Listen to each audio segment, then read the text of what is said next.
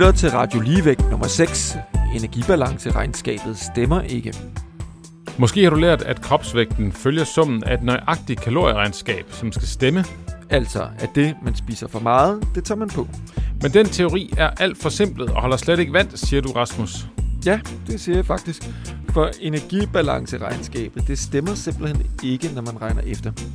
Og det skal vi uddybe i dette afsnit af Radio Ligevægt.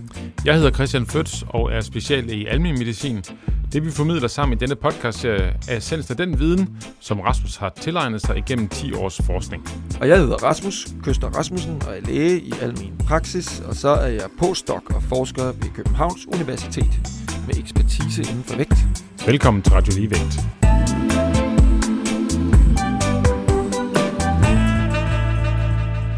Jeg har lært, at man kan betragte vægt som lidt som en bankbog. Forstået på den måde, at hvis man sætter penge ind på bankbogen, så står der penge, og hvis man tager penge ud, så står der, så, træ, så står der mindre på bankbogen. På samme måde med vægt, altså hvis man spiser for meget, så deponerer man det i sin krop i form af fedt, og hvis man spiser mindre end det, man har behov for, så taber man sig den mængde, øh, den mængde energi, som, som, øh, som det så modsvarer.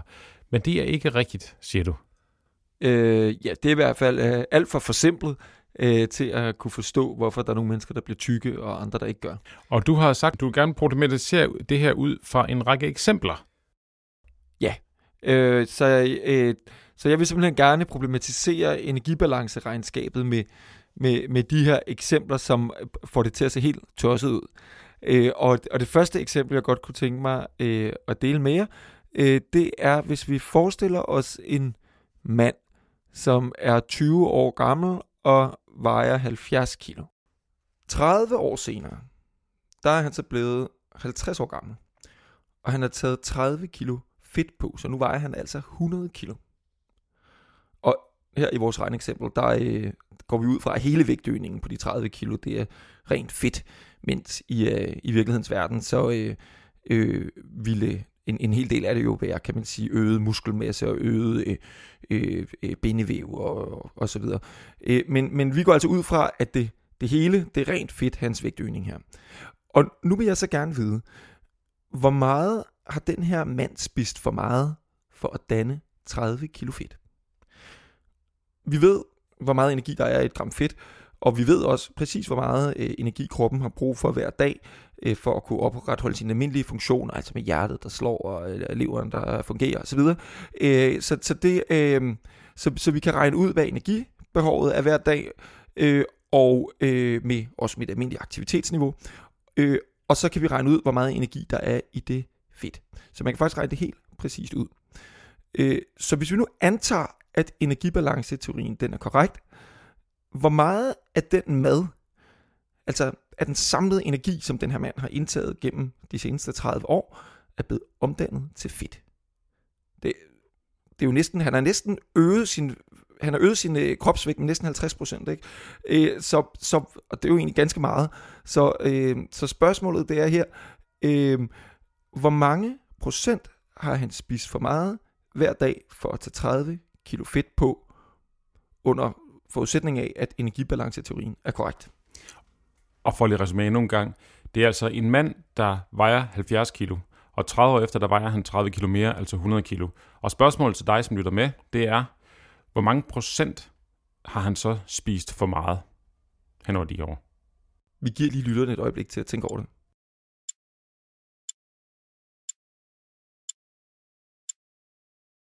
Og, øh, og, og, og typisk, så øh, når jeg, når jeg spørger folk om det her, så siger folk, ja, det er måske 10 procent, eller, eller, eller, eller 20 procent, eller et eller andet. Men svaret er øh, egentlig ganske øh, rystende lavt. Det er nemlig en halv procent, eller faktisk er det mindre end en halv procent. Øh, så øh, en halv procent. Ja, så det hvis energiregnskabsteorien den holder, så det er en halv procent, den mand skal have spist for meget. Men halv... det, men det er, jo helt, øh, det er jo helt urealistisk. Man kan jo ikke regulere sit energiindtag med en halv procent. Og jeg tænker også, at det er jo meget, meget lidt. Altså, hvad er en halv procent af, af det, man har behov for? Er det, det er jo en sukkerknald, eller øh, hvad ved jeg? Ja, det er jo knap nok. Det vil jo svare til, at du skulle spise 200 sukkerknald om dagen. Det gør du jo slet ikke. Så en halv procent er så lidt, at det kan man overhovedet ikke måle.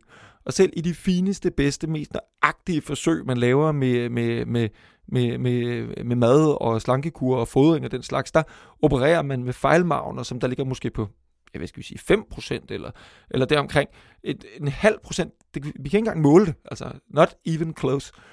Øhm, og samtidig så kan man jo gøre øh, eksemplet ekstra absurd, øh, ved så at, øh, at, at sige, jamen hvad så, hvis han havde spist 5% for meget? Hvor meget havde han så taget på? Ja, så er det jo så 10 gange så meget som 30 kilo. Så må det være 300 kilo fedt. Ja.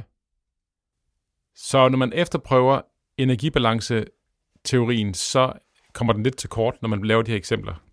Det må man sige. Men øh, hvad så? Hvor forsvinder energien så hen, hvis øh, man ikke tager den på?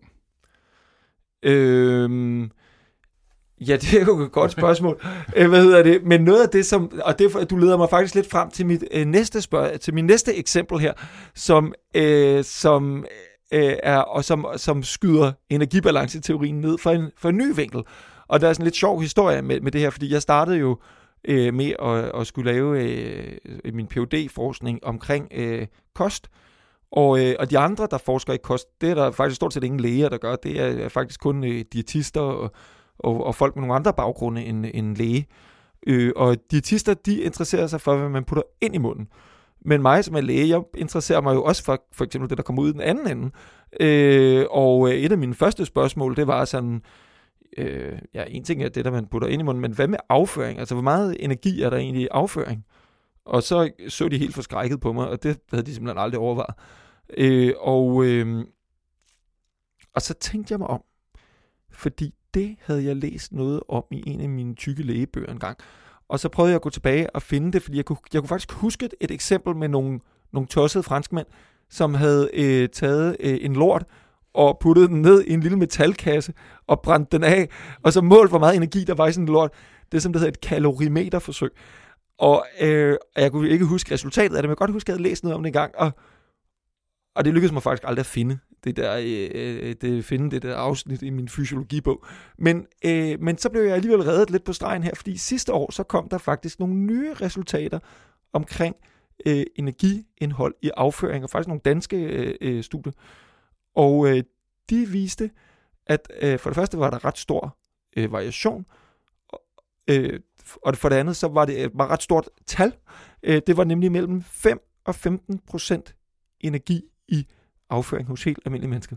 Altså det vi spiser, der ryger fem, af vores energiindtab, så ryger gennemsnitligt set 5-15 procent ud i afføringen igen. Ja, jeg tror gennemsnittet i artiklerne var lidt mindre. Det var nok øh, 7-8 procent.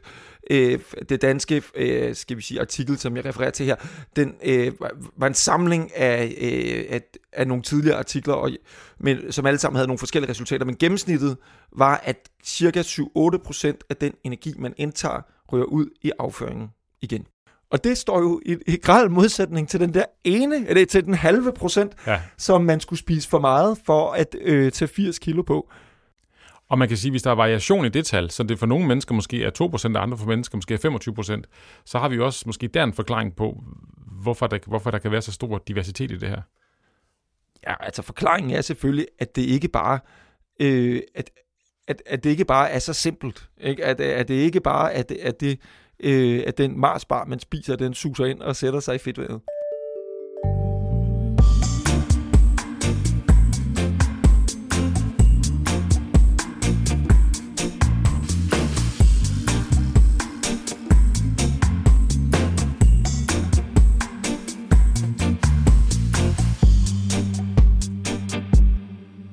Rasmus, du vil fortælle os øh, om et forsøg med nogle mus i et bur. Ja, og nu er mennesker jo ikke mus, men alligevel kan det alligevel være meget interessant nogle gange at se på øh, dyreforsøg. Og, øh, og det her forsøg, jeg vil fortælle om nu, det er øh, et museforsøg, som er lavet i et laboratorium, som under nogle meget nøje kontrollerede forhold. Og, øh, og der har man sammenlignet mus, som øh, en gang om dagen får ad libitum mad, øh, og så har man set på, hvad de vejer. Og så har man sammenlignet dem med øh, mus, som øh, får 5% mindre mad, øh, end de har brug for. Og så har man kigget på, hvordan, øh, ja, på, hvordan det går med, med fedtvævet og vægten i de mus. Og det viser sig, at hvis man underfodrer mus med 5%, altså ikke nogen stort øh, energiunderskud, men nok til, at, at de jo ikke sådan rigtig bliver mætte, ikke? Mm. Øh, så sker der det ganske øh, interessante, at deres vægt, den er fuldstændig uændret, men deres fedtvæv, det øges med 40 procent. Ja, det er jo øh, interessant. Og det taler, kan man sige, stik imod vores øh, for, forståelse af det her med, at hvis man lige spiser en Marsbar, så suser den ind og sætter sig på, på, øh, på i fedtvævet. Ikke? At, det, at, øh, at her, der, det, det, det åbner vores forståelse op for, at der er nogle helt andre mekanismer på spil i det her, som er meget mere kompliceret. Og hvordan skal vi forstå det her forsøg? Øh, forskerne har foreslår selv, at det, at det formentlig handler om, at musene de øh, på en eller anden måde fornemmer det her øh, lille fødevareunderskud, og de på en eller anden måde fornemmer, at der er usikkerhed om fødevaresituationen, og derfor håber de energi op. Ja, for man ville jo tro, at den gruppe af mus, som fik 5% øh, mindre energi end det, de havde behov for, at de tabte sig, og det frem for alt ville være fedtvæv, de ville tabe, fordi det er ligesom der, man tænker, at energireserven den sidder. Men de taber sig ikke, de holder deres, deres vægt, men til gengæld omdanner de noget kropsmasse til fedt. Og, og det her øh, forsøg, det, øh, det taler ind i den øh, teori, som, øh, som, øh, som den, ham, der er fortaler for det, professor Torkil I.A. Sørensen, omkring øh, øh, altså social usikkerhed. At, at det har stor betydning for, om, øh, om man bygger fedtvæv eller ej. Og, og man kan forstå det her museforsøg øh, på den måde, at hvis musene de, øh, øh, de ligesom øh, fornemmer, at øh, fremtiden er usikker, og, øh, og der er en lurende sultkatastrofe ude øh, sådan, øh, i rundt om hjørnet, så øh, håber de simpelthen det mad op, de har, og laver det til fedtvævsen, så de kan stå imod øh, strenge tider. Ja, og der er også en anden, en, et andet øh, aspekt af det her, som jeg synes er interessant, og det er, at mange af os, mig selv inklusiv, har nok den forestilling, at, at øh, hvis man indtager for meget energi, for meget fedt, så glider det ligesom ind i fedtcellerne i en eller anden... Jeg ved godt, den er ikke helt passiv, øh, den proces, men trods alt alligevel, men det er meget mere reguleret, forstår jeg, det her Ja, øh, der i er- virkeligheden. Jamen, der er, det er sjovt, du, altså, fordi den, den, for, for, for, den forestilling er der jo mange, der har, og der, der er mange lag sådan af, øh, af, af forsimpling i det her, så på den måde, som du fremlægger det, men du, men du fremlægger jo meget fint den, kan man sige, det holdning, som, som, eller den forståelse, som rigtig mange mennesker har af det her, om at hvis man spiser fedt, så bliver man fed. Øh, men øh, kan man kan sige, for det første, så, øh, ind, så, så, så øh, importerer selve fedtcellen, den importerer slet ikke fedt. Den importerer kun sukker, øh, som den laver om til fedt. Øh, og så øh, øh, eksporterer den fedt fra fedtcellen. Og, og sådan en fedtcelle, den står i konstant balance mellem øh, at importere sukker og eksportere fedt. Øh, og, øh, og, øh, og det er reguleret af alle mulige mekanismer inde i, øh, i, øh, i fedtcellen. Øh, og, og man kan sagtens forestille sig alle mulige andre forklaringer på, hvorfor den håber fedt op, end at der er meget sukker til rådighed. Øh, man kunne også forestille sig, at, øh, at den proces, som der, øh, skal vi sige, øh, fører fedt ud af fedtcellen i en konstant hastighed, hvis den hastighed, den bliver sænket på en eller anden måde, ved, lad os sige, der er et enzym inde i cellen, der er i, i stykker eller et eller andet, at, øh, at, at så vil fedtcellen også vokse. Så man, man kunne sagtens forestille sig alle mulige forklaringer på, hvorfor folks fedtvæv voksede, end nødvendigvis, at der var energioverskud.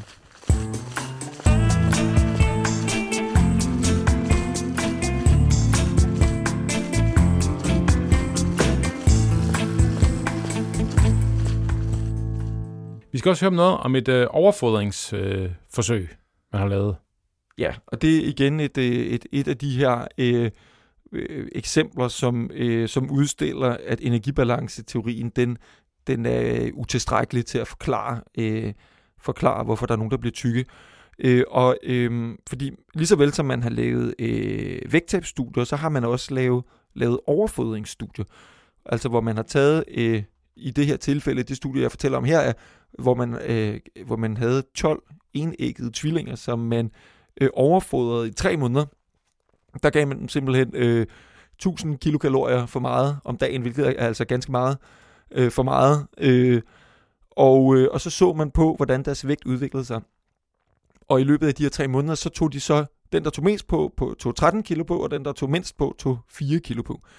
Og øh, under ingen omstændigheder er det, eller under alle omstændigheder, så er der så, så, så, så mangler der noget energi i regnskabet. Det er ikke sådan, at alt det energi, de har indtaget, det så blev til fedt. Ingen gang for den, der havde taget mest på. Øh, og, og det, som der... Der var flere interessante ting ved det forsøg. Et af dem var, at øh, dem, der så... Altså, at, at tvillingeparne, de tog cirka det samme på. Øh, så der var ikke særlig stor forskel i vægtøgningen mellem tvillingeparne. Øh, der var meget større forskel øh, altså i, i, imellem to par, end der var imellem to tvillinger, hvis du forstår, hvad jeg mener. Hvilket betyder, at, at genetikken, eller måske den føtale programmering, hvad ved hvad, hvad de, de deler jo begge dele, kan man sige, tvillinger, men i hvert fald den tidlige miljøpåvirkning af genetikken har, har stor betydning for, øh, i hvilket omfang man tog på, på af den her øh, overfodring. Øh, og det andet, som er interessant i det, det er jo, at, at det meget store energi øh, overskud, de fik, det, øh, det var kun en, en del af det, som der blev øh, til fedtvæv. Og selv i den, som der tog mest på, der øh, var, var, var en hel del af energien forsvundet, uden at forskerne i artiklen rigtig kunne gøre redde for, hvor, hvor det egentlig var blevet af. Øh, og, og man kan sige, vi jo ikke, altså vi, det er jo ikke sådan, at vi tror, at energien bare kan forsvinde. Ikke? At, øh, vi, øh, fysikkens lov gælder øh, trods alt også i biologien. Øh, så, så, så det er jo formentlig blevet til varme, eller blevet til bevægelse, eller blevet, øh, ja, øh, blevet omsat i, i kroppen på anden vis. Eller ud i afføringen. Eller ud i afføringen, ja. ja. Øh, den sidste pointe, som jeg vil tage med her fra, fra det her overfodringsforsøg, det var, at man fulgte så også de her øh, øh, deltagere op øh, og så på, hvordan det gik deres vægt, efter de stoppede i forsøget. Og, øh, og de havde taget øh, ja, 8 kilo på i gennemsnit, øh, de her tvillinger, i løbet af de tre måneder. Og da man målte dem igen efter fire måneder, så vejede de i gennemsnit 1 kilo mere, end de gjorde, da de startede. Øh, så, altså, så de havde tabt de 7 kilo i løbet af ganske få måneder. Og det gjorde de spontant? Ja, uden at de ligesom var på slankekur eller noget. Og, og den historie, den, den tror jeg, den hører også med til vores sådan, øh, forestilling om, at folk de jo godt kan tabe sig, fordi vi kender nogen, der engang var tykke, og så gik de lige på slankekur, og så tabte de sig, og se nu er de stadigvæk øh, tynde. Øh, vi kender måske nogen, som har været i... Øh, øh, i, i, i, på bilferie i USA eller et eller andet, og kommer hjem, og man tænker, oh my god, de har taget øh, 10 kilo på, ikke? Øh, og så øh, efter tre måneder, så har de tabt det igen, og så tænker man, det var godt, han er også, han har stærk karakter, ikke? Han, han, øh, han tabte sig bare, og så var det slut. Ikke? Men det er jo simpelthen været, fordi det har været en eller anden form for sådan en overfodringsforsøg. Måske de har været med hvis de har siddet helt stille i en bil og har, har, har spist masser af, af herlige burger i, øh, i USA. Ikke? Øhm, og, og faktisk lidt af det samme, man så i den her Super Size Me øh, øh, øh, film, der var fremme for nogle år siden, ikke? med en fyr, der gik, hver gang han gik på øh, burgerbar, så skulle han have det, alting i dobbelt størrelse. Øh, og, øh, og han blev jo også øh, øh vældig tyk. Øh, men øh, lurer mig om ikke, da han så øh, øh, sluttede med det, så har han formentlig øh, røget tilbage på sin almindelige vægt i løbet af ganske få måneder.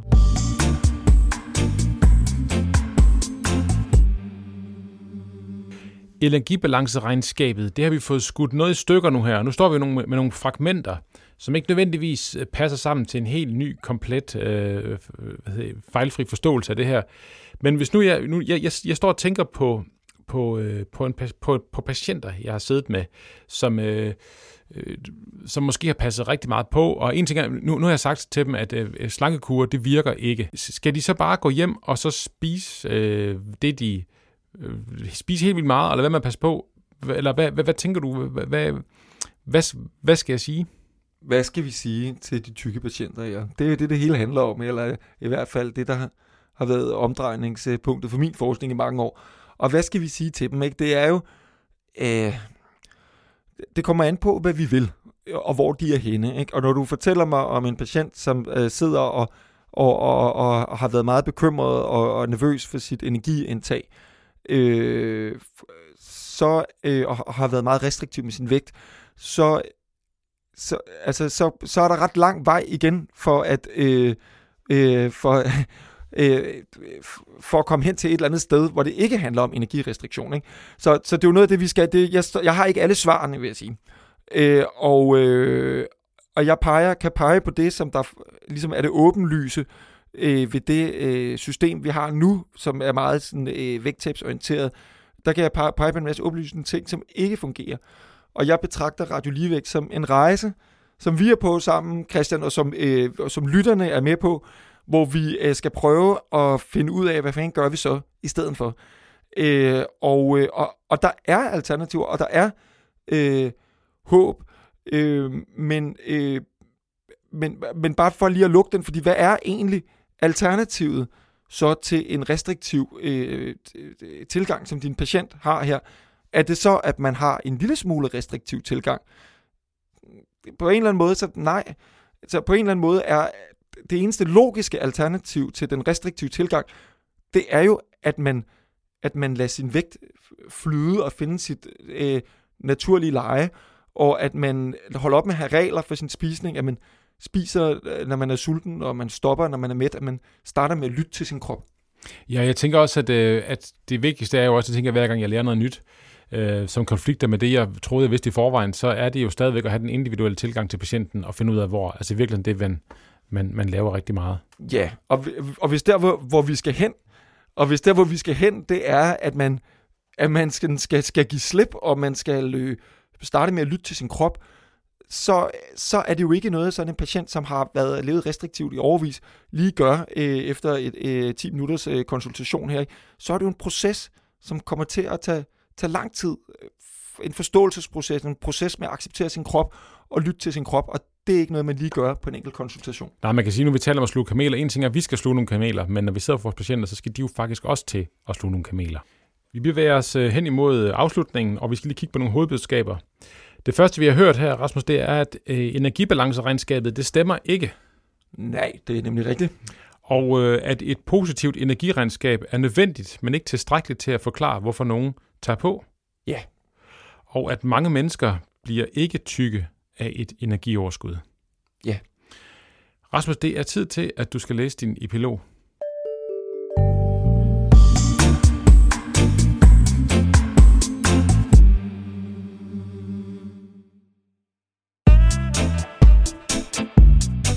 Energibalanceregnskabet stemmer ikke. Det er svært for mange at acceptere, men energibalanceteorien er helt utilstrækkelig til at forklare, hvorfor nogen bliver tykke og andre ikke gør. Vores forståelse af energibalancen stammer fra fysikkens verden, hvor termodynamikkens første lov tilsiger, at energien bevares. Og ingen vil vel benægte fysikkens lov. Nej, men det er en misforståelse at betragte føden og fedtvævet som et simpelt lukket system. Biologien er forunderligt kompliceret og uforudsigelig. Blot for at nævne nogle få benspænd for denne model, så findes der i trilliardvis af bakterier i tarmen, som delvis fordøjer maden for os selv. Sindrige signalsystemer, der regulerer, hvilke næringsstoffer, der optages fra tarmen, sendes ud i blodet, omdannes i leveren, bliver til varme eller bruges til at bygge på kroppens væv. Alle disse processer er indbyrdes afhængige og reguleret af uoverskuelige kaskader af biokemiske processer, som på ufattelig vis gør, udgør en balance, som sørger for, at kroppen fungerer, som den skal. I alt dette kaos er der altså en balance, som holder kroppens funktioner i ligevægt. Vi kalder denne balance for homeostasen.